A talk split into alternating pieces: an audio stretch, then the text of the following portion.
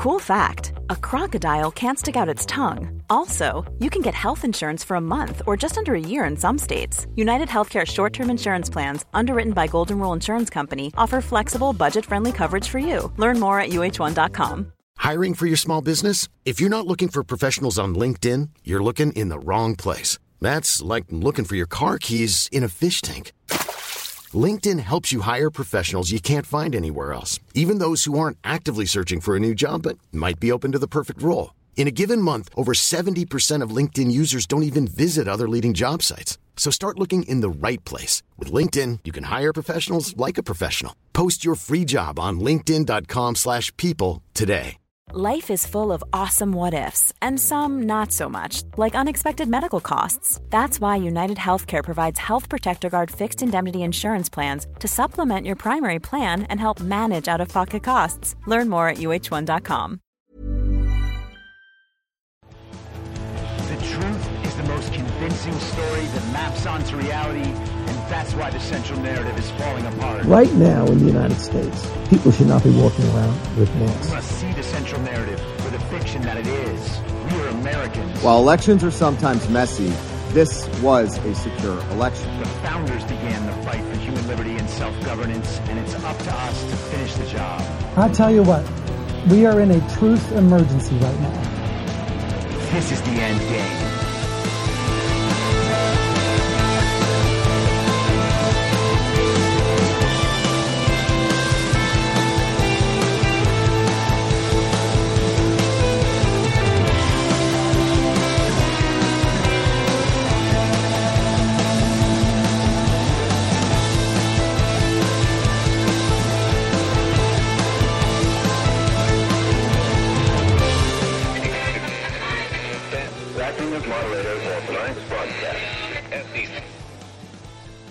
It's Friday, May 20th, 2022, the 485th day of dystopia. I'm your moderator, Chris Paul. Let's be reasonable. Before we get started today, as always, I just have to remind you about the great American patriot Mike Lindell and his great American manufacturing company, My Pillow. You can go to mypillow.com right now, type in the promo code reasonable, and receive up to 60% off items all across the My Pillow store. You can also find plenty of buy one, get one free offers there. So if you want to make yourself more comfortable, your home more comfortable, your bed more comfortable, you go to mypillow.com, promo code reasonable, and with your purchase, they will even send you a free gift the book by Mike Lindell. So please support this show, support Mike Lindell in all his great work to try to fix what happened to the country on November 3rd, 2020, and support his great American manufacturing company. MyPillow.com, promo code reasonable. Also, if you'd like another way to support the podcast, you can just look in the podcast description wherever you happen to be listening to this podcast. And there's a whole range of options crypto wallets, Ko-Fi, the Substack, the merch site. Check them all out. If you are in a position to support the show, please do. I would appreciate it, particularly if you find that you get a lot of value out of what I do. I may have to move in the next couple of months. So, whatever your support, whatever way you choose to support, that support will be put to good use in allowing me to continue to do the work I do. If that's something you appreciate, if it adds value to your life, then I would appreciate it if you could help me continue to do that job so that I can still devote time to this without doing something grifty. Can't do any grifty stuff. Sorry. So let's get into it. Now, for the last two years, I have consistently talked about how the population of America, I believe, is not the population that is consistently represented to us every time they take a new census. And it certainly is not the number of actual Americans in our country. And the census doesn't count the number of actual Americans. And there have been court battles about this. The census and many of the people involved in running the census argue that the census, as constructed, in our founding documents is intended just to yield a number of people in each individual state, not a number of citizens, a number of people, so that resources and whatnot can be properly apportioned. And so, by virtue of that, illegal immigrants should also be counted. Now, the critical thing is that the census count is what dictates the congressional apportionment of seats by state. And so, if states are overcounted, then they could potentially get more representation than they deserve. They would have extra congressmen. And that also means they would have extra electoral votes. And if you're interested in creating millions of additional voter registries so that you can fill out millions of additional votes that don't represent real voters, the census is a great place to start. If you can corrupt the census and skew the census numbers to your own political benefit, well, that's a very good way of taking undeserved power, which is what the global communists have been doing in our government for decades. So I have been pointing at this issue for a pretty long time. And by the way, when I say that I said something a couple years ago, or I said something a year ago, or hey, we talked about this a long time ago and now it's coming around, I'm not trying to take credit for predicting. Okay. If you want to give me credit for predicting, great. If that's why you listen to this show, great. If you want to be way ahead of the mainstream narrative and you are able to get there by listening to this show, wonderful. But the point I'm ultimately making is that I didn't come up with all these ideas on my own. Some of them I did. Some of my predictions, I'm the first person who said it, as far as I know. And cool when that's the case.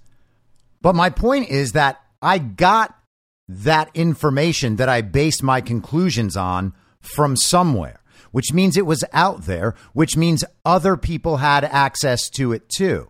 And so my point ultimately in saying this is there's actually a way to view the news and to view the information we receive and a way to analyze that information that allows you to bypass the central narrative completely. You should actually be thinking about all the information you know of in a holistic picture and trying to make sure that that holistic picture maps onto the reality that exists around you. And when you're able to look at things holistically, you can see how things connect. And through that, you can have great insight into how you should guide your own life to best look out for yourself, your family, your community, and your country. And the funny thing is that we are steered away from doing that in politics and in public issues because they are all so heavily influenced by the news. And that narrative is so powerful. The reinforcement of that narrative is so powerful. The incentives to reinforce that narrative are so great and the punishments are so severe that it's easier for people to just duck out of their responsibility to be detecting meaning, discerning meaning, and looking toward the future in order to make good judgments for their lives. That is a habit a great number of people in this country have just lost sight of completely. And that makes no sense to me. Imagine you were a money manager. Imagine you were a hedge fund manager. You were in finance. And imagine you had it as a practice not to think about what might happen in the future because you'd be called a conspiracy theorist.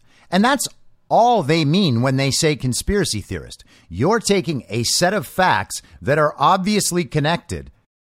You are thinking about what all those facts might mean, and you're thinking about where the story might lead.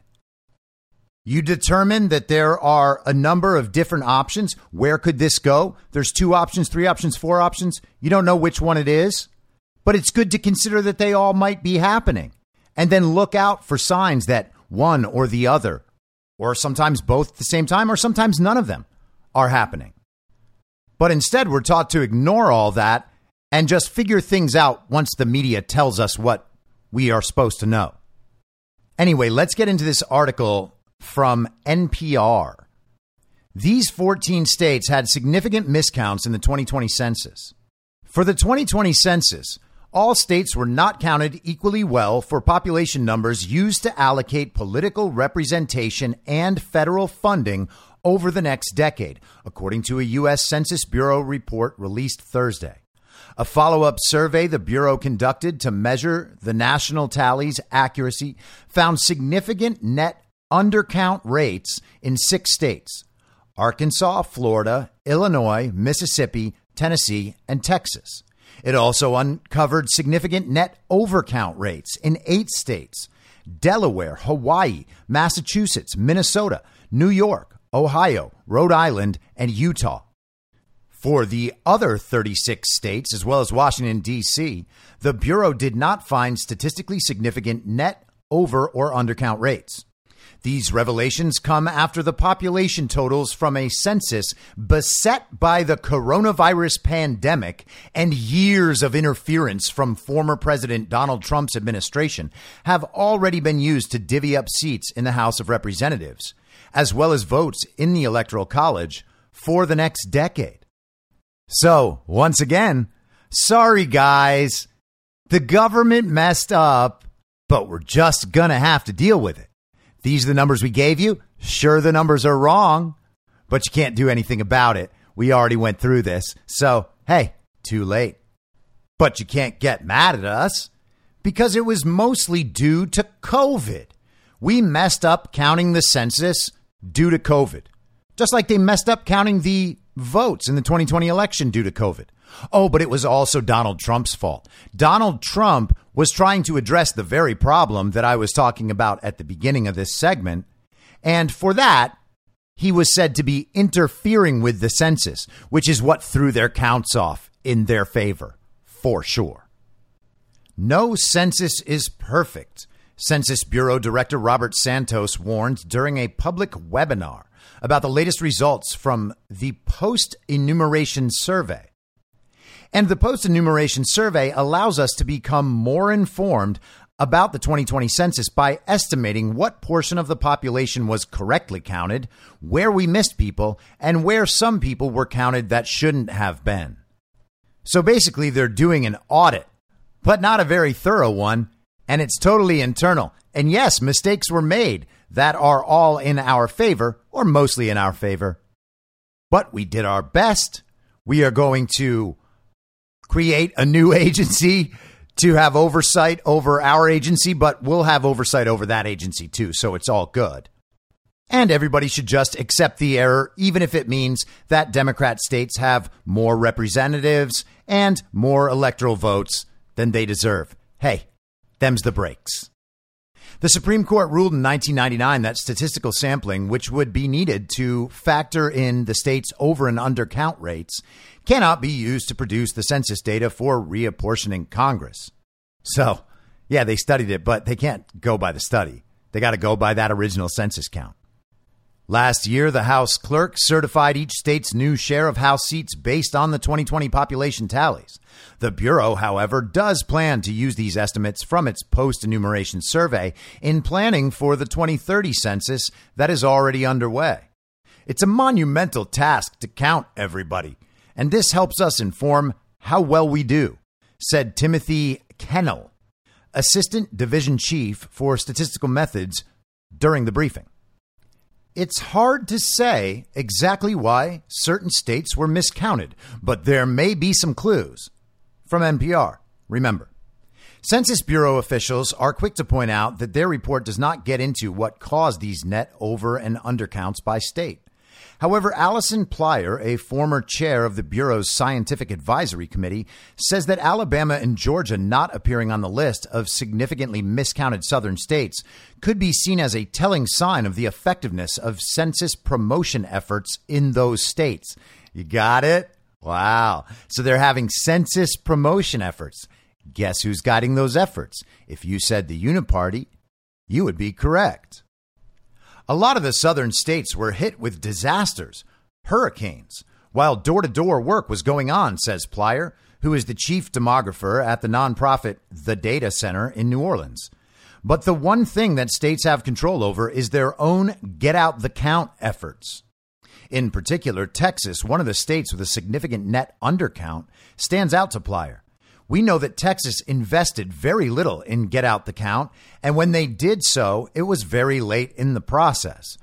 So you see, the states all need more funding so they can spend more money trying to get out the count and make sure that they count absolutely everybody. The Bureau has been under pressure to release more quality metrics. Kennel, the Census Bureau official who led the follow up survey's design, said that the new results were, quote, in line with past censuses, end quote, that had over and under counts among various states. One would think this is, would be a problem they could resolve. That's what they're telling us. They're going to resolve all of this by 2030. They'll have a better count then. But being wrong is normal, apparently. Still, the 2020 results stand in stark contrast to the findings from the Bureau's follow up survey for the 2010 census, which had no statistically significant over or undercounts for any state.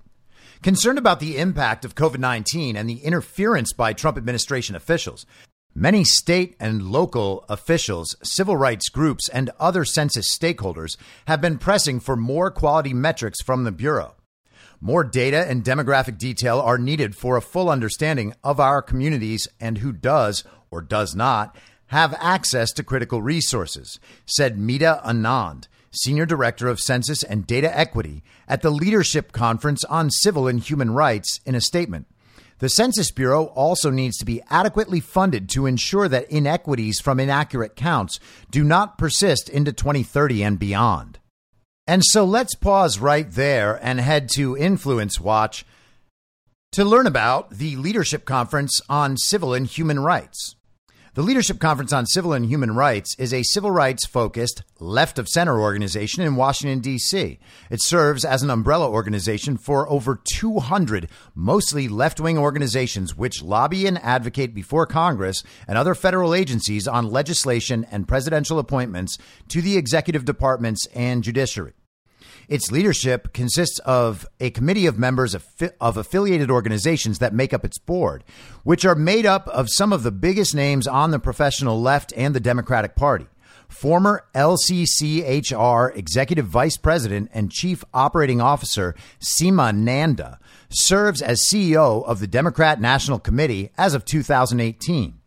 The organization has recently taken a major role in opposing the appointments and policies of President Donald Trump. It spearheads letter campaigns on behalf of left wing special interest groups and holds rallies to oppose Trump's agenda. And then we can skip down a little bit to their political activism and find some more interesting tidbits of this very reliable civil rights group worthy of being quoted by our own state media, right? This is NPR. This is the global communist state media in America, literally funded by the government. So we have the infamous Vanita Gupta, who served as the group's president until 2021. She had written an op ed attacking the U.S. Presidential Advisory Committee on Election Integrity, a Trump administration initiative aimed at countering potential vote fraud. Gupta alleged that, quote, Purging voters is part of a larger malicious pattern that states have employed across the country, she writes. Georgia and Ohio are being sued for carrying out early versions of what we can expect from the Trump administration. So you got that? Purging voter registries of inactive voters, people who are not allowed to vote legally in elections. That, again, is voter suppression. That's the sort of thing this group works against. And here's a note on the 2020 census. In January 2018, the LCCHR led a left wing lobbying effort to oppose a U.S. Census Bureau proposal that would have reinstated a question requiring respondents to answer whether or not they are U.S. citizens. That, again, was Trump and the Trump administration interfering with the proper count of the census. They also helped organize events in opposition to the nomination of Brett Kavanaugh. So it is just a little commie group, always little commie groups, quoted by the mainstream state media. And we are expected to see these quotes as a balanced and objective perspective on what is actually happening when this is anything but. They went out and got one of the most biased possible observers of the situation and printed their comment.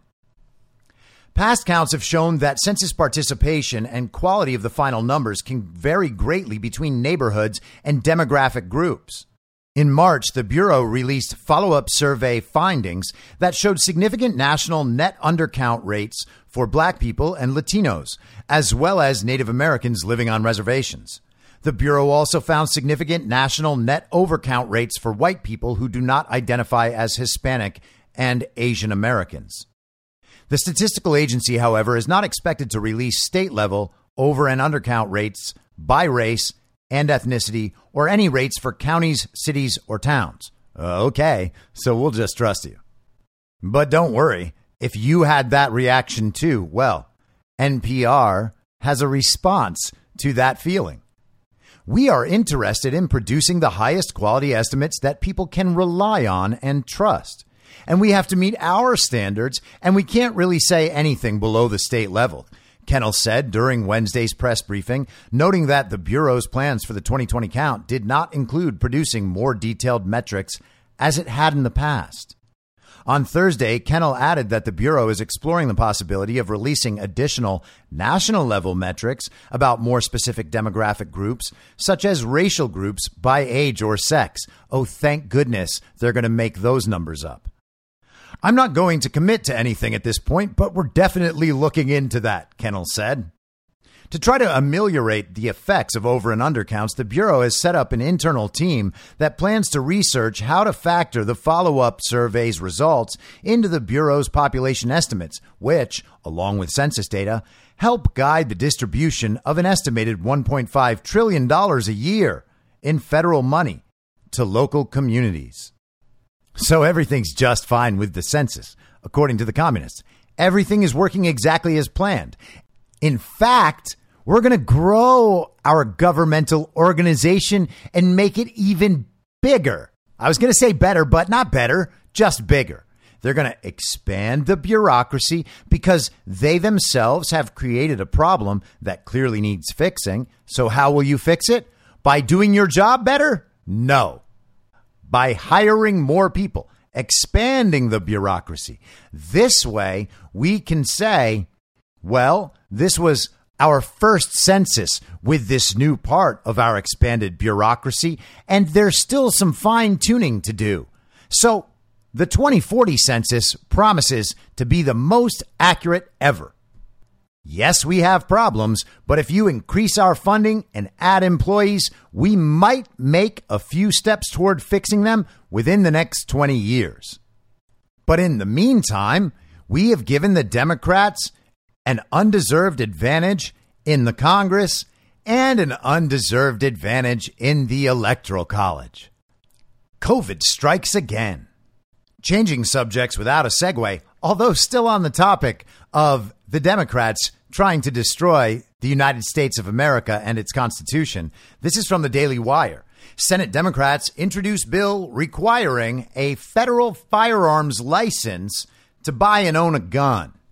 Democrat senators have introduced new gun control legislation that would, among other things, institute a federal license requirement to buy a gun.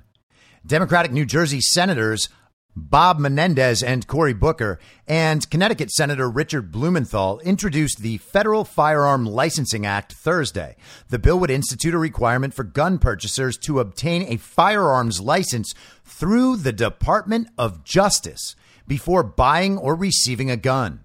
The text of the bill states in part, it shall be unlawful for any individual to purchase or receive a firearm unless the individual has a valid federal firearm license. Now, you can clearly see that is obviously already in direct violation of the Second Amendment. And it's not like they don't know that when they write it. They are looking to have this battle in public. They are looking to try to pass this thing and then just let the courts maybe throw it out. But who knows? Maybe they'll stack the courts by then. They don't care about the Constitution. If laws like this are even proposed, you should know immediately that the people proposing them do not care about the Constitution. They do not care about your rights as an American. They do not care about your rights as a human. They do not care about you as a human. They care about disarming the citizenry. And when people respond to this stuff and say, they're not trying to take your guns, that's so crazy. That's not what they're trying to do. Uh, yeah, it is. That's like seeing the Daily Mail article about how Elon Musk supposedly sexually harassed someone and exposed himself seven years ago. It comes out the day after he calls the Democratic Party the party of division and hate. He just gets bombed with some random flimsy Me Too claim from years and years ago, the day after. You see that news and you're like, oh, well, they're clearly trying to attack Elon Musk's character and cancel him so that he stops doing things that hurt the global communists in the eyes of the public. And some liberal is like, that's not what they're trying to do. It's just really important to tell this woman's story. It's true. Believe all women. Destroying Elon Musk is not the end goal. That's a conspiracy theory. Everything has to be looked at as if it doesn't connect to anything else. They take everything and segment it. And then they reinterpret the small thing so that it no longer fits in the pattern that it obviously is part of. That is the reinterpretation of reality. You do that over and over and over again, and then no belief that the child brains hold actually has any attachment to empirical reality. And that's how they get away with the step by step destruction of everything that is America. Having people go onto a DOJ approved registry to be able to purchase a gun is infringing on the people's right to bear arms. And it's worth mentioning that this is the same DOJ who's busy calling all of their political opponents domestic terrorists. Back to the Daily Wire. The bill then outlines the procedure for establishing the license under the Department of Justice, directing the Attorney General to establish a system for issuing them. Oh, so it's Merrick Garland's decision. In order to be eligible to obtain the license itself, a prospective licensee must first complete a firearms safety course, which includes a written test to demonstrate knowledge of applicable firearms laws and hands on testing, including firing testing, to demonstrate safe use and sufficient accuracy of a firearm. After that, the licensee must pass a federal background check and a criminal history, submit proof of identification, fingerprints, information about the firearm the licensee intends to buy or obtain, including the make, model, and serial number, and the identity of the firearm seller or transfer. And apparently, all that, we're told by communists, is actually easier than getting an abortion. Yeah, commie, I read your sign. As Booker noticed in a press release, the federal background check and ID check would require the licensee to be at least 21 years old, effectively raising the legal age of gun ownership to 21. Under the law, the Attorney General would have to approve or deny applications within 30 days and notify state and local officials of every application. If approved, Licenses would be made available at a designated local office. Each individual license would be valid to buy one firearm to be purchased within 30 days of issuance. The licenses would expire five years after the issuance date. The law would also allow the Attorney General to deny or revoke the license of anyone he deems, quote, poses a significant danger of bodily injury to self or others by possessing, purchasing, or receiving a firearm. End quote. The bill also includes a provision in which the law would not apply in states that have licensing processes with substantially similar requirements. And this is the sort of thing that the false flags are for. Again, saying something's a false flag doesn't mean that you are challenging the realness of the event. The event can happen, it's how it's used that matters. And so the shootings over the weekend, by the way, which were both done by leftists and could both be qualified as hate crimes, well, that's gone out the window. They don't want to talk about the details of the events anymore. The Southern California shooting That's not even talked about at all. They're still going to try with the Buffalo thing because that was at least a white person, and they can claim that white supremacy is happening somewhere else besides on the left. But you can see that these events were immediately used as a PR basis for this new attempted gun grab. They want all the control to be in the DOJ, the same DOJ that calls parents of school kids domestic terrorists, that calls people who want to review the 2020 election because of the obvious and overwhelming evidence of fraud, well, they're domestic terrorists too. Anybody that says the wrong things online, well, we're told that creates real world violence, so that would be a basis for denying gun ownership as well. But the left will say, oh, the whole country supports legislation like this to reduce mass shootings. They're not trying to take guns away. If you're not a domestic terrorist, what are you worried about? I'm worried about giving the government that no one in their right mind should ever trust at all the power to decide who gets guns and who doesn't in direct violation to the Constitution. That's actually a problem. It doesn't matter that a liberal can defend this little step on some ridiculous basis, like that it's necessary. We need to fix the problem. So, therefore, this. Well, if there's a problem, convince everybody that the problem is real. Then take a range of options to everybody that all comport with the United States Constitution, which is the law of the land, and then figure out how the problem could effectively be solved in accordance with that Constitution. And if it turns out that the Constitution just simply doesn't allow you any of your communist options, well, then you're out of luck. That's how it's supposed to work. In addition, the bill makes it illegal to transfer a gun to any person without first being transferred to a licensed importer, manufacturer, or dealer. It also makes it illegal to sell or transfer a gun to an unlicensed person. In the Thursday press release, the three senators cited the mass shooting in Buffalo last weekend as the reason for pushing the legislation. And they must have just written it in the last four days. Isn't that amazing that they could have written all this legislation so fast? Gosh, incredible you know, there's that event and then they have to react. So they wrote this whole legislation in four days. A gunman killed 10 people and wounded three others at a grocery store in the city Saturday, allegedly targeting the store because of racial animus, as the Daily Wire reported. This is the moment to enact ambitious legislation. As a nation, we must rise to it, or we are fated to witness the deadly scenes of this past weekend and years past over again, said Booker. We have a moral obligation to prevent these senseless massacres in our schools, supermarkets, places of worship, and shopping malls that are tearing communities and families apart, added Menendez, calling on Republicans to pass the bill. And if we can't trust Cory Booker's assessment of violent hate crimes, whose judgment can we trust? I mean, he nailed the uh, Jussie Smollett thing, right?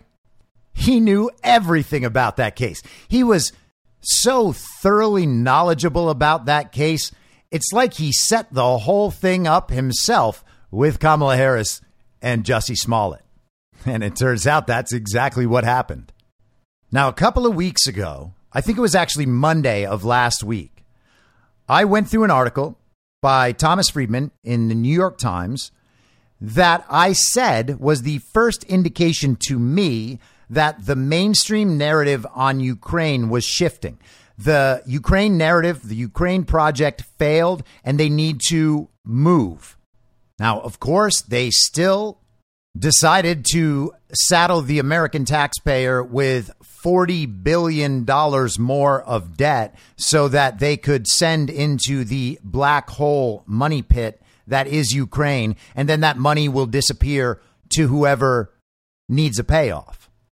But the Ukraine thing just isn't working out. And this is the New York Times from yesterday. This is the editorial board of the New York Times. So, very, very highbrow stuff here. The war in Ukraine is getting complicated, and America isn't ready. The Senate passed a $40 billion emergency aid package for Ukraine on Thursday, but with a small group of isolationist Republicans loudly criticizing the spending and the war entering a new and complicated phase, continued bipartisan support is not guaranteed. Avril Haines, the director of national intelligence, warned the Senate Armed Services Committee recently that the next few months may be volatile. The conflict between Ukraine and Russia could take, quote, a more unpredictable and potentially escalatory trajectory, she said, with the increased likelihood that Russia could threaten to use nuclear weapons. I thought they've been threatening to use nuclear weapons for months. We keep getting told about a Russian threat to go nuclear every week or two. It's ridiculous.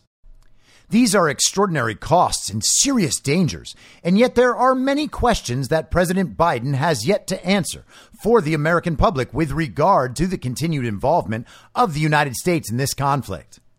In March, this board argued that the message from the United States and its allies to Ukrainians and Russians alike must be no matter how long it takes, Ukraine will be free. Ukraine deserves support against Russia's unprovoked aggression, and the United States must lead its NATO allies in demonstrating to Vladimir Putin that the Atlantic Alliance is willing and able to resist his revanchist ambitions. And of course, the editorial board was very astute back then. They had all the priorities right. They knew exactly what the country needed. That goal cannot shift, but in the end, it is still not in America's best interest to plunge into an all out war with Russia, even if a negotiated peace may require Ukraine to make some hard decisions. And the U.S. aims and strategy in this war have become harder to discern as the parameters of the mission appear to have changed. Oh, so now you can't tell what the U.S.'s goal in Ukraine is?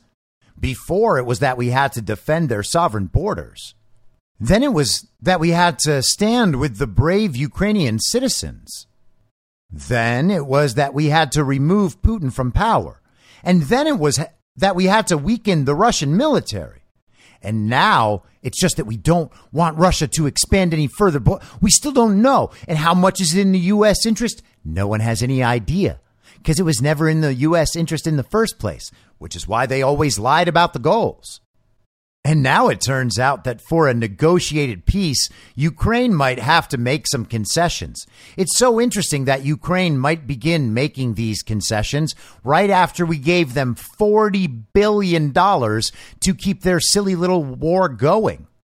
In the United States, for example, trying to help bring an end to this conflict through a settlement that would allow for a sovereign Ukraine and maybe some kind of relationship between the United States and Russia. I don't know, like at least like maybe pen pals. I don't know, but we have to repair the relationship somehow. I mean, all these world leaders won't even accept Joe Biden's phone calls, even though he's totally the very real president of the United States of America and not just a an illegitimate usurper. Or is the United States now trying to weaken Russia permanently? Has the administration's goal shifted to destabilizing Vladimir Putin or having him removed? Oh, you mean those two goals that I just mentioned that you guys have already mentioned for months? yeah. Does the United States intend to hold Mr. Putin accountable as a war criminal? Oh, that other thing you talked about. Well, no. Or is the goal to try to avoid a wider war? And if so, how does crowing about providing U.S. intelligence to kill Russians and sink one of their ships achieve this? Oh my goodness, it looks like there's no cohesive plan by the fake administration whatsoever. It's like they don't have any foreign intelligence. It's like they don't have any foreign policy. It's like there's this sort of separation between the fake administration and the rest of the global community. They just don't seem to have the legitimate power of prior administrations, including and especially the Donald Trump administration, that actually had the ability to bend global foreign policy to its will. And this is one of the many communist inversions. This is the bizarro world. This is the false reality where Donald Trump was not taken seriously in foreign affairs and the adults are back in the room. The fake president is a joke. And our elite media outlets that are supporting this nonsense are a joke as well. And leading all of them, of course, is this very publication, the New York Times. Without clarity on these questions, the White House not only risks losing Americans' interest in supporting Ukrainians who continue to suffer the loss of lives and livelihoods, but also jeopardizes long term peace and security on the European continent. And that, my friends, is an admission that the mainstream central narrative is failing. The official story on Ukraine has failed. People are not responding to it anymore. Narrative shifts happen when the narrative fails. We talked about that this week in the total lack of support for Nina Jankowicz. The administration didn't back her up. That was the claim by Taylor Lorenz in the Washington Post. But the truth is, the public didn't back her up because the public knows that's nonsense. The Buffalo shooter narrative is disappearing. Why? Because the public didn't buy it. And now the Ukrainian narrative is failing because the public doesn't buy it. The story is incoherent. The mainstream media is not equipped to keep up with independent media and the flow of information across alternative platforms and sources. And it's worth noting that that fact alone should be a source of faith for people on our side. There is no narrative they can attempt that we cannot destroy on a very short and shrinking timeline. And you will see that again in how thoroughly the monkeypox narrative fails. And I'll get into that in a little bit. Americans have been galvanized by Ukraine's suffering, but popular support for a war far from U.S. shores will not continue indefinitely. Inflation is a much bigger issue for American voters than Ukraine, and the disruptions to global food and energy markets are likely to intensify. The current moment is a messy one in this conflict, which may explain President Biden and his cabinet's reluctance to put down clear goalposts.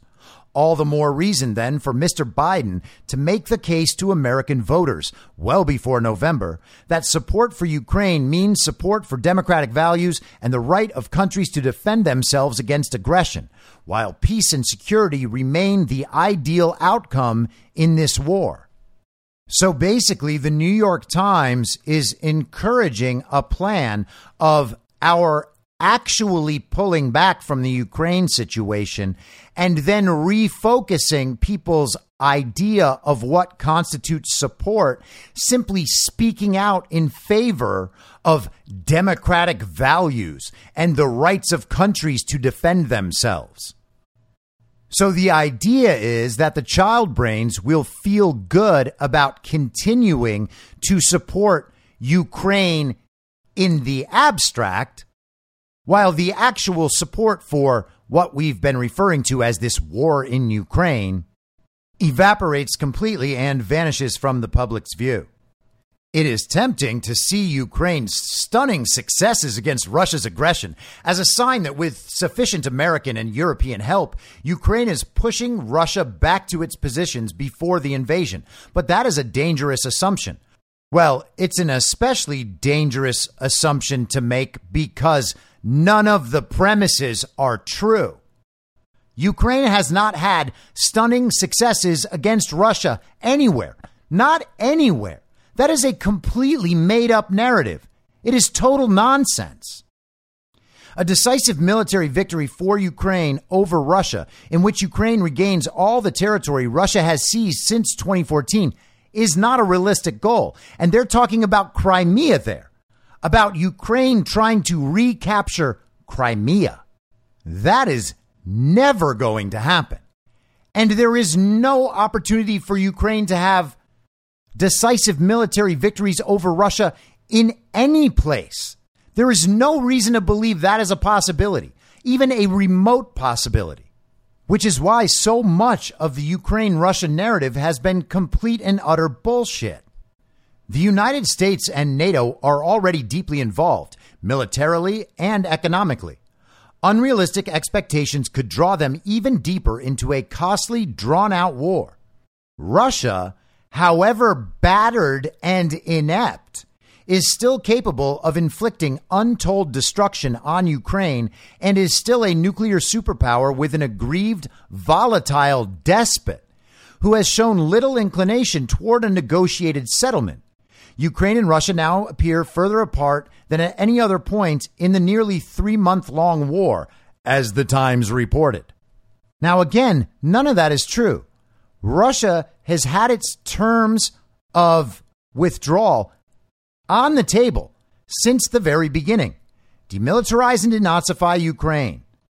End the ethnic civil war being waged by one of the most corrupt states in the world with neo Nazis in their government against the ethnic Russian areas of eastern Ukraine, leaving the Donbass independent, accept the situation in Crimea, and don't join NATO or the EU.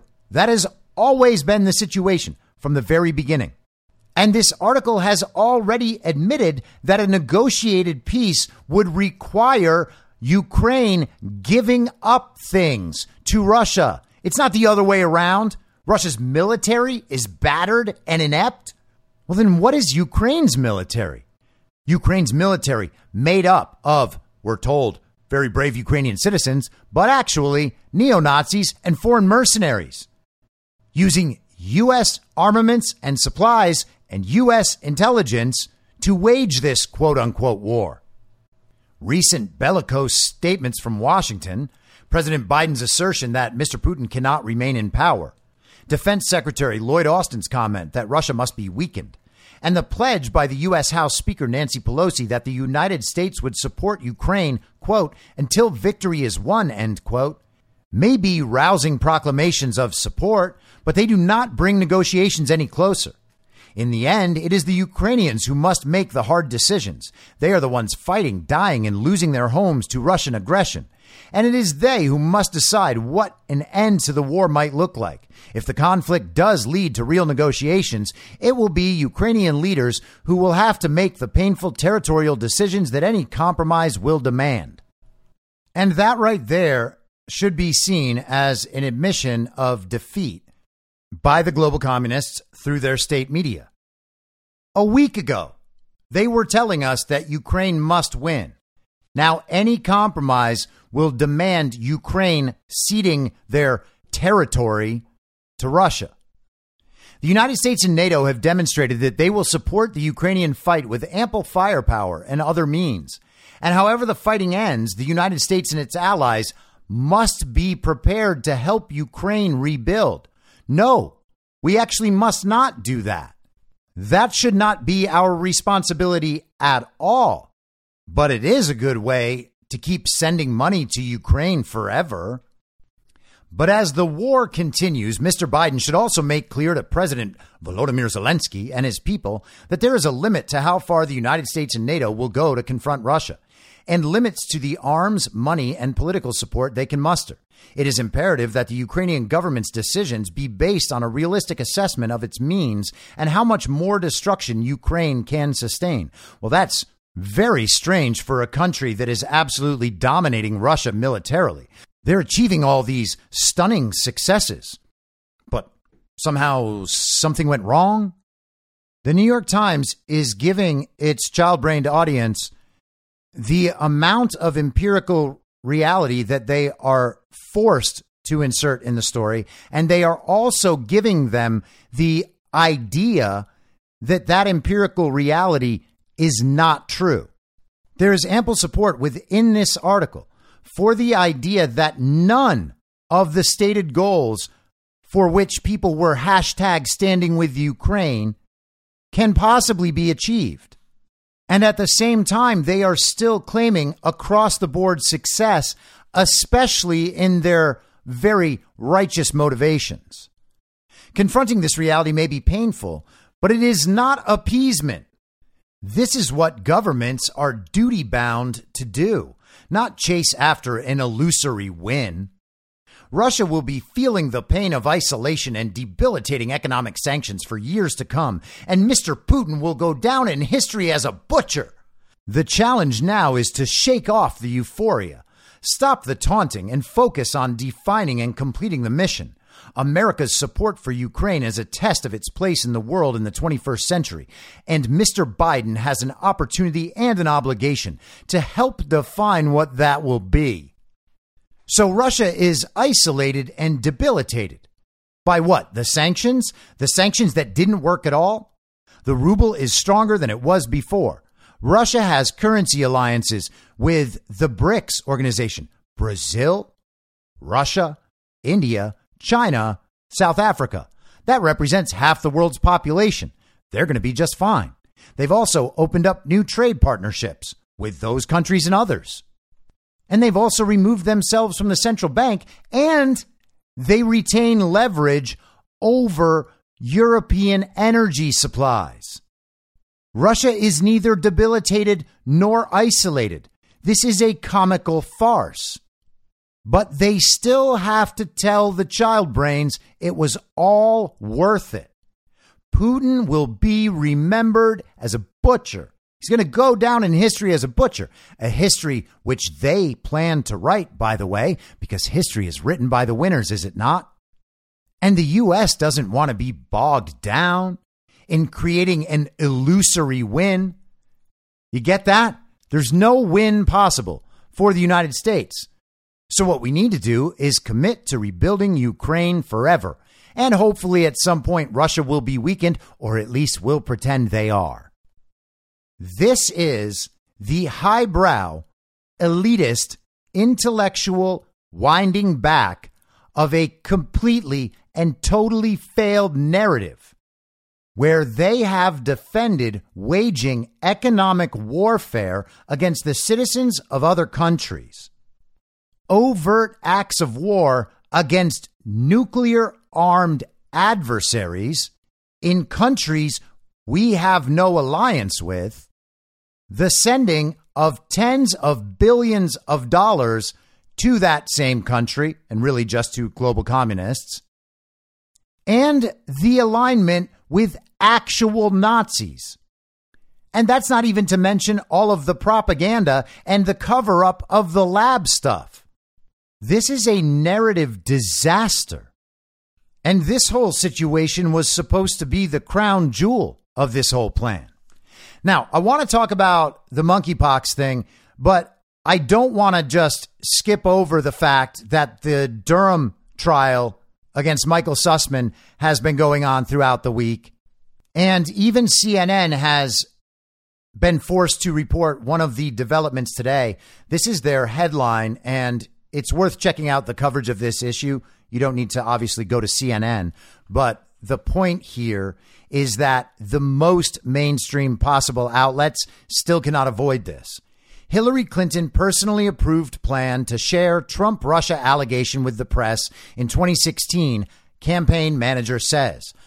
Her campaign manager from 2016, Robbie Mook, had to testify today that Hillary Clinton was aware that these flimsy allegations that made up the Russia hoax were flimsy and that she went forward with the campaign tactic anyway. And of course, this is something that we have known, but to have her campaign manager admit it in court and have the mainstream media be forced to report it, that's a win. It will be a bigger win when the public realizes what this issue actually is. It's the Democrat Communist Party's candidate for president in 2016 setting up this grand hoax using the FBI and the CIA, all of this done with Barack Obama and Joe Biden's knowledge, and none of them said a thing about the fact that one of the biggest campaign issues in 2016 was a complete and total lie. They tried to undermine the American election in 2016. They kept it going through the transition period, and they continued spying on Donald Trump in the executive office of the White House while he was president. All of that is treason.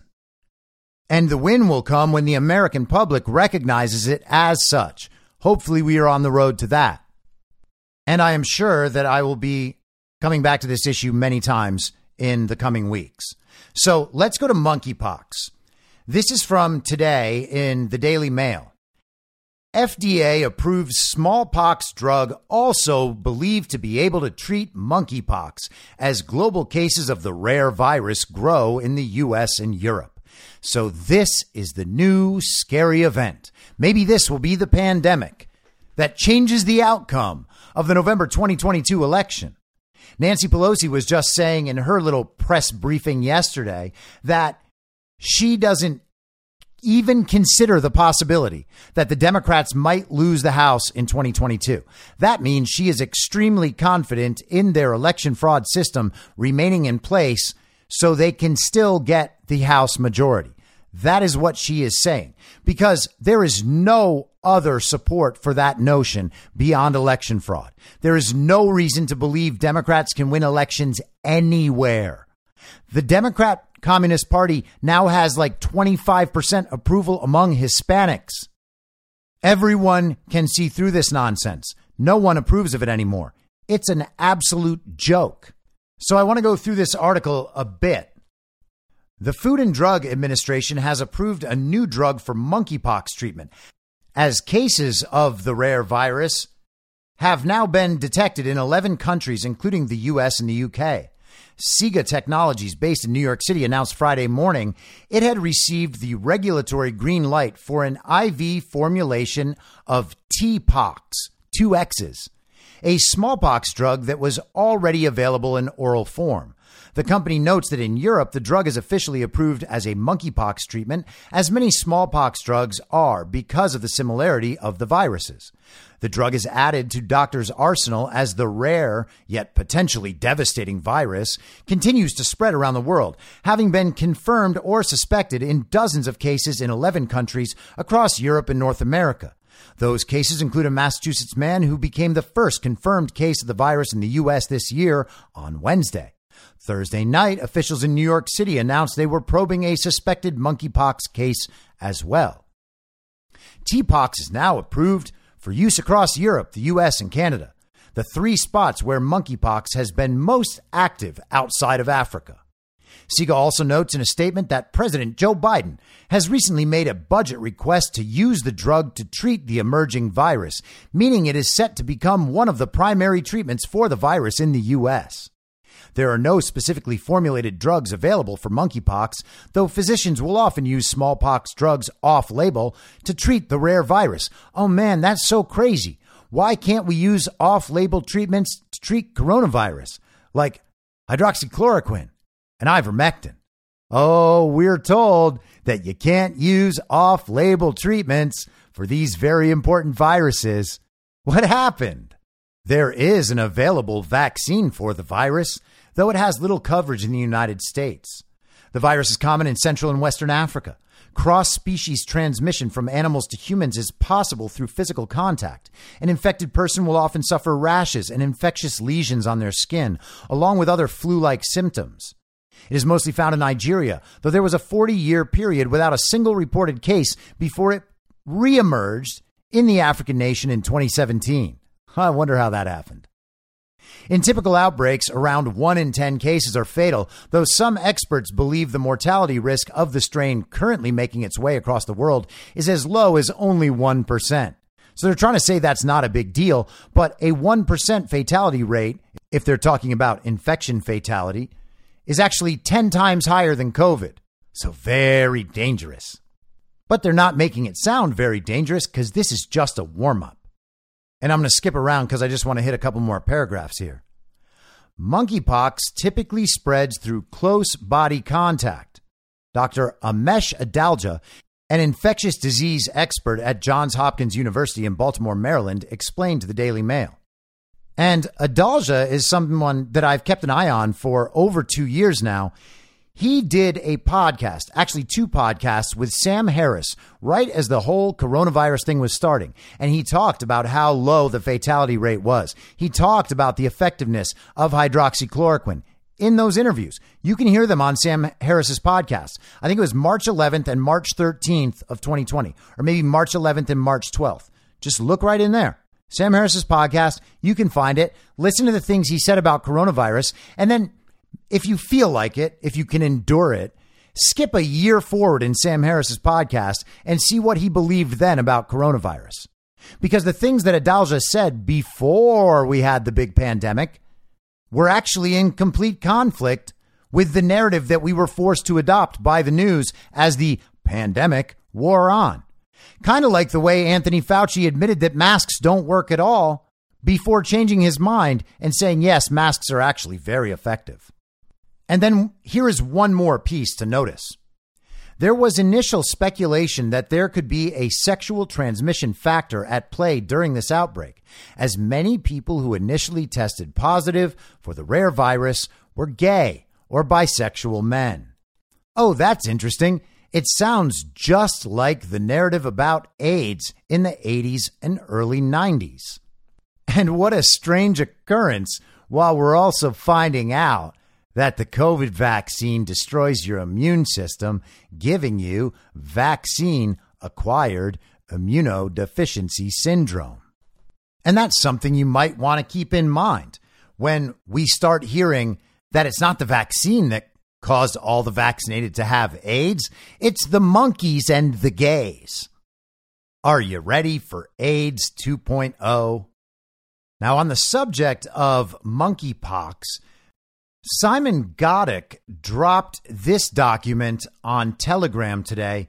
This is from an organization called NTI, the Nuclear Threat Initiative. This is from November 2021. And the document's headline is Strengthening Global Systems to Prevent and Respond to High Consequence Biological Threats results from the 2021 tabletop exercise conducted in partnership with the Munich Security Conference. Okay. And I'm going to go through a little bit of this document. This is what they are doing. This is not the media reporting. This is a direct source document about this exercise. Summary in March 2021, NTI partnered with the Munich Security Conference to conduct a tabletop exercise on reducing high consequence biological threats.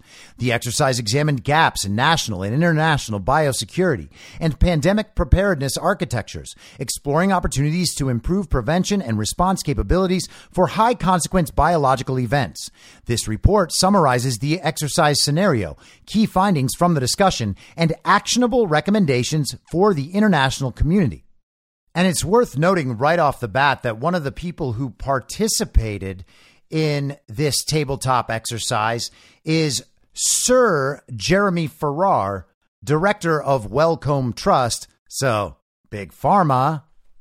And he's also one of the people who was revealed in Anthony Fauci's emails to have been directly involved with trying to obscure and cover up the lab origins of COVID 19. So, someone you can trust. The document is 36 pages long, so I can't go through all of it on the podcast, obviously, but here's the executive summary. In March 2021, the Nuclear Threat Initiative partnered with the Munich Security Conference to conduct a tabletop exercise on reducing high consequence biological threats.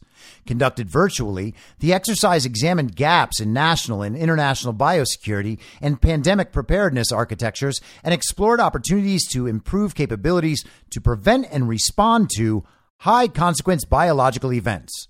Participants included 19 senior leaders and experts from across Africa, the Americas, Asia, and Europe, with decades of combined experience in public health, biotechnology industry, international security, and philanthropy.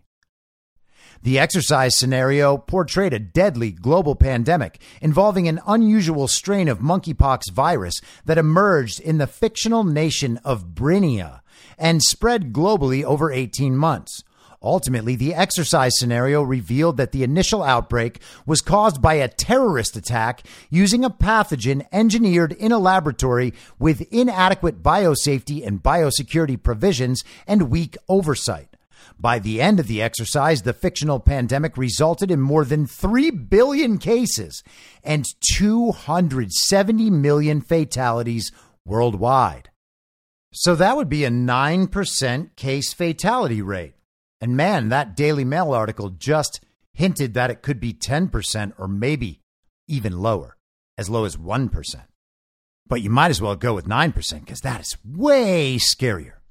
Discussion among exercise participants led to the following key findings. weak global detection, assessment, and warning of pandemic risks. The international community needs a more robust, transparent detection, evaluation, and early warning system that can rapidly communicate actionable information about pandemic risks. Centralize, globalize. Gaps in national level preparedness. National governments should improve preparedness by developing national level pandemic response plans built upon a coherent system of triggers that prompt anticipatory action despite uncertainty and near term costs. In other words, on a no regrets basis. That is like the extreme version of better safe than sorry which is why we were told we must lock down, we must wear masks, we must take the experimental gene therapy. Better safe than sorry. Are we sure there's going to be any positive benefit? No. Are we sure that there's going to be a negative impact for sure? Yes. But we don't have any other plan, and the disease must stop now. So we must anticipate that these mitigation steps that we know will have a negative effect and have no guarantee of a positive effect are still our best bet. And so it is safest to try them. We have to ignore the impacts and ignore the high probability of no success. That is actually what it says here, despite uncertainty and near term costs gaps in biological research governance. The international system for governing dual use biological research is neither prepared to meet today's security requirements nor is it ready for significantly expanded challenges in the future. There are risk reduction needs throughout the bioscience research and development lifecycle. Insufficient financing of international preparedness for pandemics. Many countries around the world lack financing to make essential national investments in pandemic preparedness. So give all the world organizations more power and more money and do whatever they say on the basis of better safe than sorry. A no regrets basis. Oh man, in the future, we don't want to say that we really wish we would have tried masking with cloth masks that we know don't work. Man, what would our children think of us for doing something so stupid? Yeah, if only you actually took that notion seriously, commies. I swear today, very low sample size, obviously, anecdotal, obviously, but I saw more people out and about with masks on today. Rising COVID cases in New York, we are told. And the whole monkeypox thing, well, you better put the mask back on. Better safe than sorry. Got to set a good example for everyone else. To address these findings, the authors developed the following recommendations bolster international systems for pandemic risk assessment, warning, and investigating outbreak origins. The WHO should establish a graded, transparent, international public health alert system. Oh, that's the same organization that told us human transmission of COVID didn't happen. The United Nations system should establish a new mechanism for investigating high consequence biological events of unknown origin, which we refer to as a joint assessment mechanism. Develop and institute national level triggers for early proactive pandemic response. National governments must adopt a no regrets approach to pandemic response, taking anticipatory action as opposed to reacting to mounting cases and fatalities, which are lagging indicators. To facilitate anticipatory action on a no regrets basis, national governments should develop national level plans that define and incorporate triggers for responding to high consequence biological events. That means they're going to have their little landmarks. Whenever we hit a certain number of cases, ooh, now we're in the orange zone. We're going to have to turn things up. Ooh, now we're in the red zone. We're going to have to turn things up again. We're going to decide which zones are yellow, orange, and red, and we will use them however we see fit. When they say transparency, are they talking about transparency with the public? No. They are talking about transparency between individual world governments and the international governing bodies. What they want is a closed loop information system, and they want the ability for the decisions made within that system to govern every person around the world, which is what they're trying to instill next week at the meetings of these globalist organizations and with the new WHO pandemic treaty. establish an international entity dedicated to reducing emerging biological risks associated with rapid technology advances. Oh man, I was under the strange impression that our government actually cared enough about that to be doing it on its own. Nope, got to have an international organization. So let's build more bureaucracies. The international community should establish an entity dedicated to reducing the risk of catastrophic events due to accidents or deliberate abuse of bioscience and biotechnology. Isn't that strange that you could abuse their very important research? Gosh, they even mentioned it above dual use research. Huh.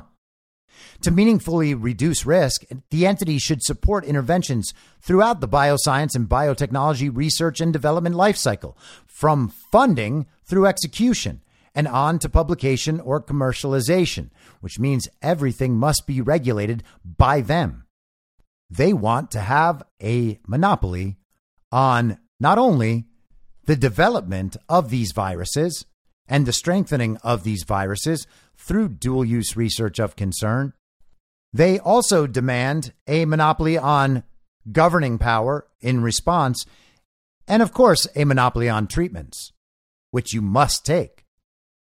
Develop a catalytic global health security fund to accelerate pandemic preparedness capacity building in countries around the world.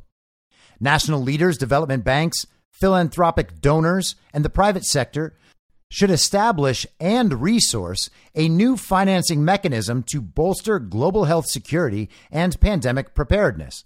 And understand, by the way, that what they are referring to is the World Economic Forum and its partners, national leaders, development banks, philanthropic donors, and of course they mean people like Bill Gates and George Soros, and the private sector. Okay? So all of those entities all are aligned with the World Economic Forum. They fall under the World Economic Forum umbrella. They are partner organizations to the World Economic Forum. Go on weforum.org and look for their partners. You will find their partners. You will find most of the largest transnational organizations in the world, along with governments, along with organizations like the National Governors Association. You will find their philanthropic partners, and then go look at their code of conduct that says they all must align with the same agenda and not speak out against that agenda. And with that knowledge, you can see very clearly that pandemic response is yet another mechanism to bring more power concentrated under the control of these same international organizations. The design and operations of the fund should be catalytic, incentivizing national governments to invest in their own preparedness over the long term. Now, what that means, of course, is that money must be able to spark the process that leads to the desired outcomes, which means they need to financially incentivize the people who can put these structures into place and then execute them. That means they will be paying off politicians and lobbyists. They will be funding NGOs. They will be doing all the things these world organizations do so that representatives of individual countries are more likely to hand off control to the international organizations and think about the information you can now access and understand, right? Our eyes weren't on these things years ago. Some people's were. All credit to those people. I was behind the curve. No doubt about it, which is why I'm making a conscious effort to make up for that in every way I can. But consider the point we have reached. A few years ago, the World Economic Forum, this international one world, global communist order, all of that was a big conspiracy theory. And then it turned out not to be a conspiracy theory at all. We can actually educate ourselves about the structure of these organizations and the formation and who's involved with them. We know what their goals are because they clearly state them. Klaus Schwab writes these books. COVID 19, The Great Reset, a book written by Klaus Schwab, not a conspiracy theory. Stakeholder Capitalism, a book written by Klaus Schwab, not a conspiracy theory. Stakeholder capitalism is fascism. What you just heard described as the organization they are trying to build to respond to pandemics, ostensibly, is fascism. They want an alliance of governments, corporations, international bodies, and the richest, most powerful people in the world. It is right in your face. And when you read these sorts of plans, you can see how these things come together. All of what I have read to you so far is an outline by which pandemics are used to increase the power of global communists. And I want to go through just a bit more of this. This is the section with the headline Exercise Scenario. Developed in consultation with technical and policy experts, the exercise scenario portrayed a deadly global pandemic involving an unusual strain of monkeypox virus that first emerges in the fictional country of Brinia and eventually spreads globally. Later in the exercise, the scenario reveals that the initial outbreak was caused by a terrorist attack using a pathogen engineered in a laboratory with inadequate biosafety and biosecurity provisions and weak oversight. So you got to understand, it's not the research that was a problem. There just wasn't enough government and organizational control. There wasn't enough regulation, enough oversight, and mistakes were made. Again, the exercise scenario concludes with more than 3 billion cases and 270 million fatalities globally. As part of the scenario development process, NTI conducted a virtual consultation with experts in December 2020. The exercise was designed for participants to, and there's some bullet points here, discuss requirements for international architectures related to science based early assessment of emerging pandemic risks and timely international warning and alerts for, pan- for potential pandemics. And let me just reiterate this, okay? They're saying that this virus was developed in a lab. Mistakes were made, so the virus got out. And they are saying, just like with COVID, Trust us. We are the best people to control this. Trust the science, follow the experts, follow the science, trust the experts. We would never steer you wrong. And of course, it is the fault of the science, science that we fund and support. It's the fault of the science that this virus exists in the first place. But once again, trust us. This is madness, okay? This is madness. COVID 19 was not in any way a scientific success. In fact, it was one of the greatest, if not the greatest, scientific failure in human history. Now, the scientists themselves might think all of that was great because they learned so much. They finally got to test their little experiments on the whole wide world. And look what happened. Oh, such a small number of people died relative to how many we thought it was going to be and everybody just applauds like circus seals. Oh, the science! Idiots. The science is the problem. Now, I'm not saying that all science is a problem, and I'm not saying that all scientists are a problem. In fact, good science is what allowed us to steer ourselves out of the problem. And good scientists will emerge as heroes of this time and hopefully the pioneers that can steer science back into a good place. But this is still the greatest scientific failure ever. The scientists created the problem. The scientists then lied about the problem. The scientists then lied about the solutions while people were dying. The scientists actually caused the death of people and to respond to all of it, they decided that they hadn't experimented enough. So they wanted to take experimental vaccine technology that actually isn't vaccine technology at all, and is in fact only experimental gene therapy, and inject it into millions and millions and millions of people all across the world, knowing that it would eventually cause their immune systems to deteriorate, their hearts to be weakened, and for them to die much quicker than they would have otherwise. That's what the science did. And sorry, good scientists, you got to own it. It is actually your responsibility to root out the bad scientists and put science back on its right, right path. And thankfully, again, some of these people should be honored and revered because they are doing that.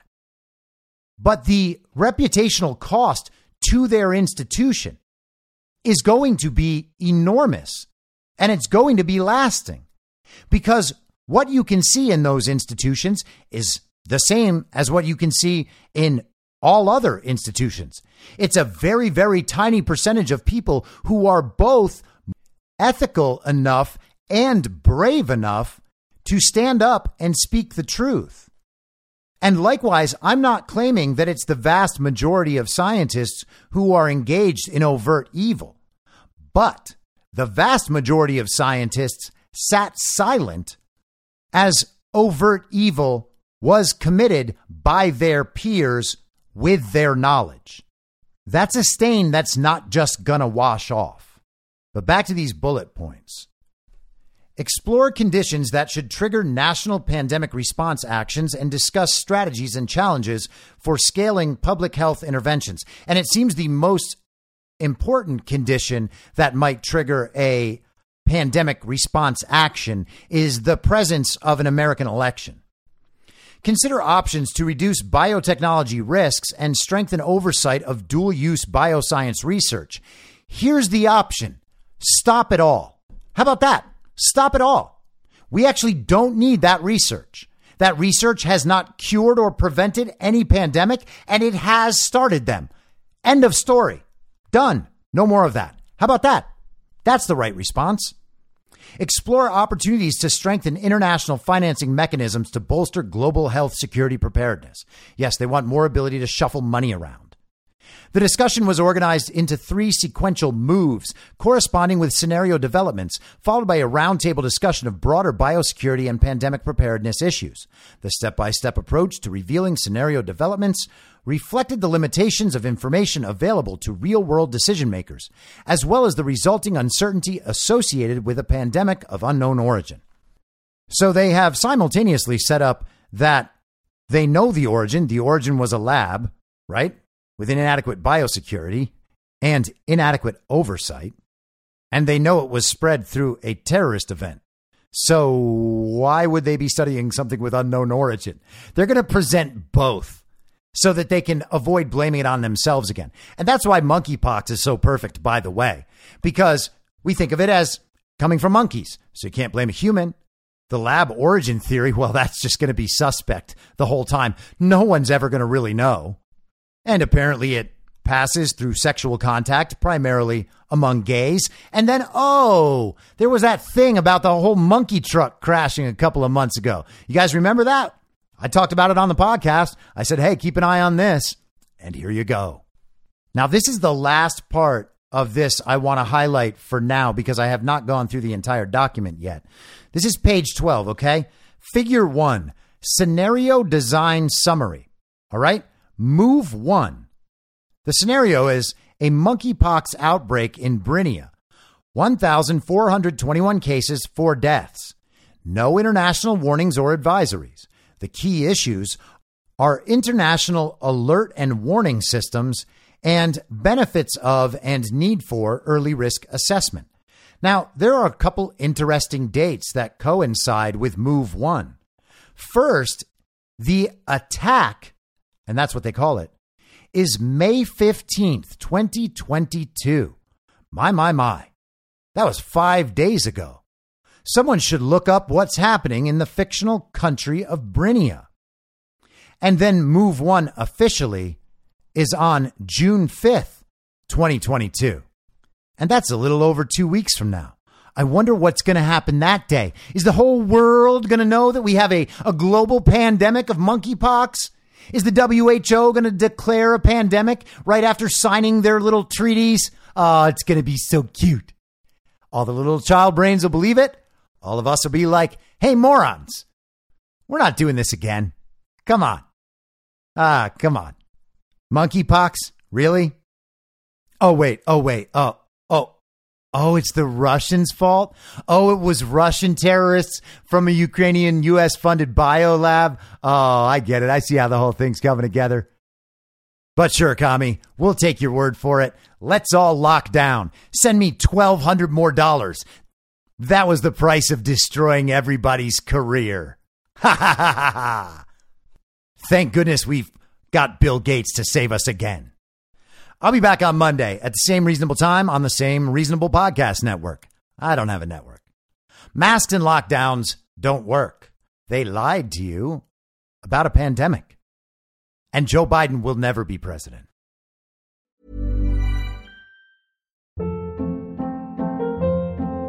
Hold up. What was that? Boring. No flavor. That was as bad as those leftovers you ate all week. Keke Palmer here, and it's time to say hello to something fresh and guilt-free. Hello Fresh. Jazz up dinner with pecan-crusted chicken or garlic butter shrimp scampi. Now that's music to my mouth. Hello Fresh. Let's get this dinner party started. Discover all the delicious possibilities at hellofresh.com.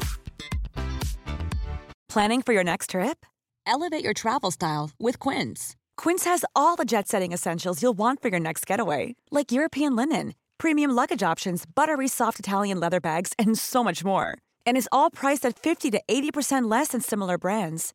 Plus, Quince only works with factories that use safe and ethical manufacturing practices.